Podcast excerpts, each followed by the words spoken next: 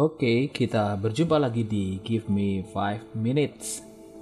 Mari kita baca firman Tuhan dari satu Korintus sepuluh ayat tiga sampai enam.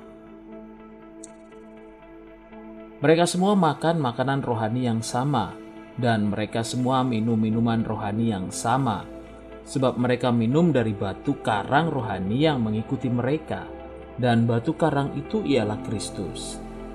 Tetapi sungguh pun demikian Allah tidak berkenan kepada bagian yang terbesar dari mereka, karena mereka ditewaskan di padang gurun.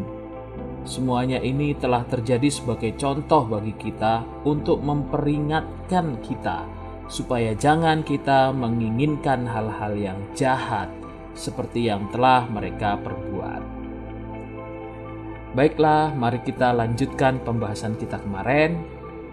Jelas bahwa ayat-ayat yang telah kita baca tadi merupakan peringatan buat kita agar kita tidak mencontoh kejatuhan umat Tuhan ketika masa keluar dari Mesir. Karena masa itu mereka juga hidup di dalam kasih karunia yang sangat besar dan tinggal dalam perlindungan Allah tentunya. Kendati demikian, banyak mereka yang mati di padang gurun, yaitu sepanjang perjalanan mereka pergi ke tanah perjanjian. Jadi, bagi kita sekarang yang juga tinggal dalam kasih karunia Tuhan, harus selalu sadar dan berhati-hati atas semua tindakan kita. Apakah tindakan kita itu mencerminkan kebenaran yang Tuhan mau, atau malah justru ketika kita tinggal dalam kasih karunia, kita malah lupa dan kemudian kita mengejar kehendak diri kita sendiri. Wah, apakah itu juga berarti orang yang tinggal di dalam kasih karunia juga bisa jatuh? Bukankah kalau sudah tinggal dalam kasih karunia Allah, kita terlindungi? Ya, ini adalah pertanyaan yang benar. Namun perhatikanlah apa yang dituliskan Paulus. Beliau menulis tidak sembarangan menulis tentunya. Ketika kita baca di ayatnya yang ke sebelas dan dua belas, kita baca saja. Semuanya ini telah menimpa mereka sebagai contoh dan dituliskan untuk menjadi peringatan bagi kita yang hidup pada waktu, di mana zaman akhir telah tiba.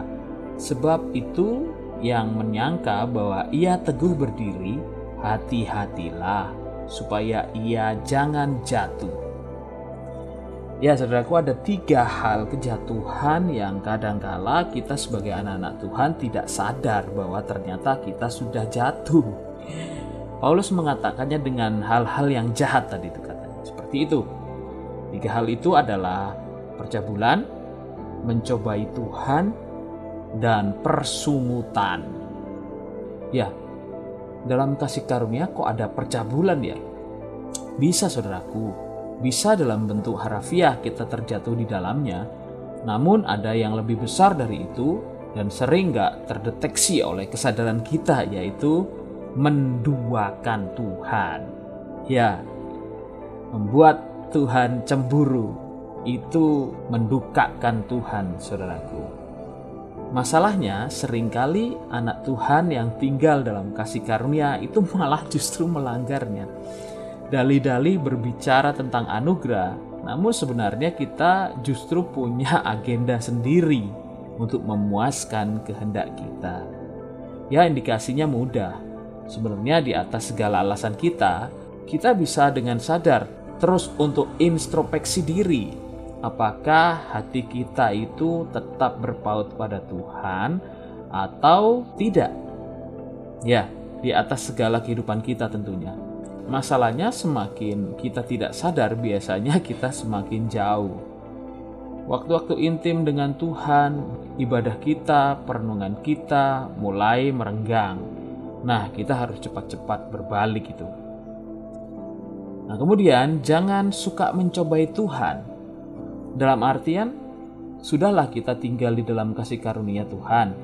Jadi tidak perlu membuktikan lagi apakah Tuhan bisa ya. Apakah Tuhan mampu ya? Dan lain sebagainya. Yang perlu digarisbawahi, mencobai itu tidak sama dengan menguji.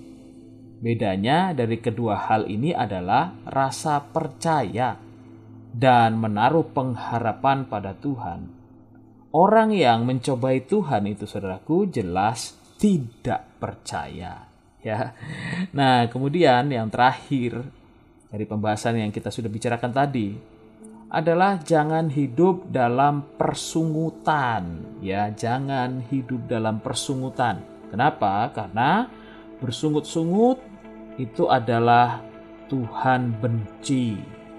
Ya, kenapa Tuhan benci? Karena ketika kita bersungut-sungut itu berarti kita tidak terima ketetapan Tuhan. Kita tidak menerima ketetapan Tuhan. Kita tidak setuju dengan kehendak Tuhan. Dalam artian kita mulai memberontak meskipun dalam skala yang kecil. Namun Tuhan tetap tidak suka. Nah, ini adalah indikasi kita hidup dalam kasih karunia. Namun pengennya kita atau pengennya kehendak kita saja yang terjadi. Itu melanggar ketetapan, saudaraku. Bukankah pemikiran kita itu terbatas, saudaraku? Jika rancangan Anda itu adalah rancangan lebih baik daripada rancangan Tuhan, buat apa Anda perlu kasih karunia? Buat apa Anda perlu Tuhan? Ya, baiklah kita di hari-hari akhir ini jangan mengerjakan hal-hal yang jahat, yang tidak sesuai dengan kehendak Tuhan. Karena jika kita mengerjakan kehendak Allah, kita terlindung dalam kasih-Nya. Semoga Tuhan selalu menguatkan Anda untuk menyelesaikan pertandingan iman yang diwajibkan bagi kita. Tuhan Yesus memberkati Anda.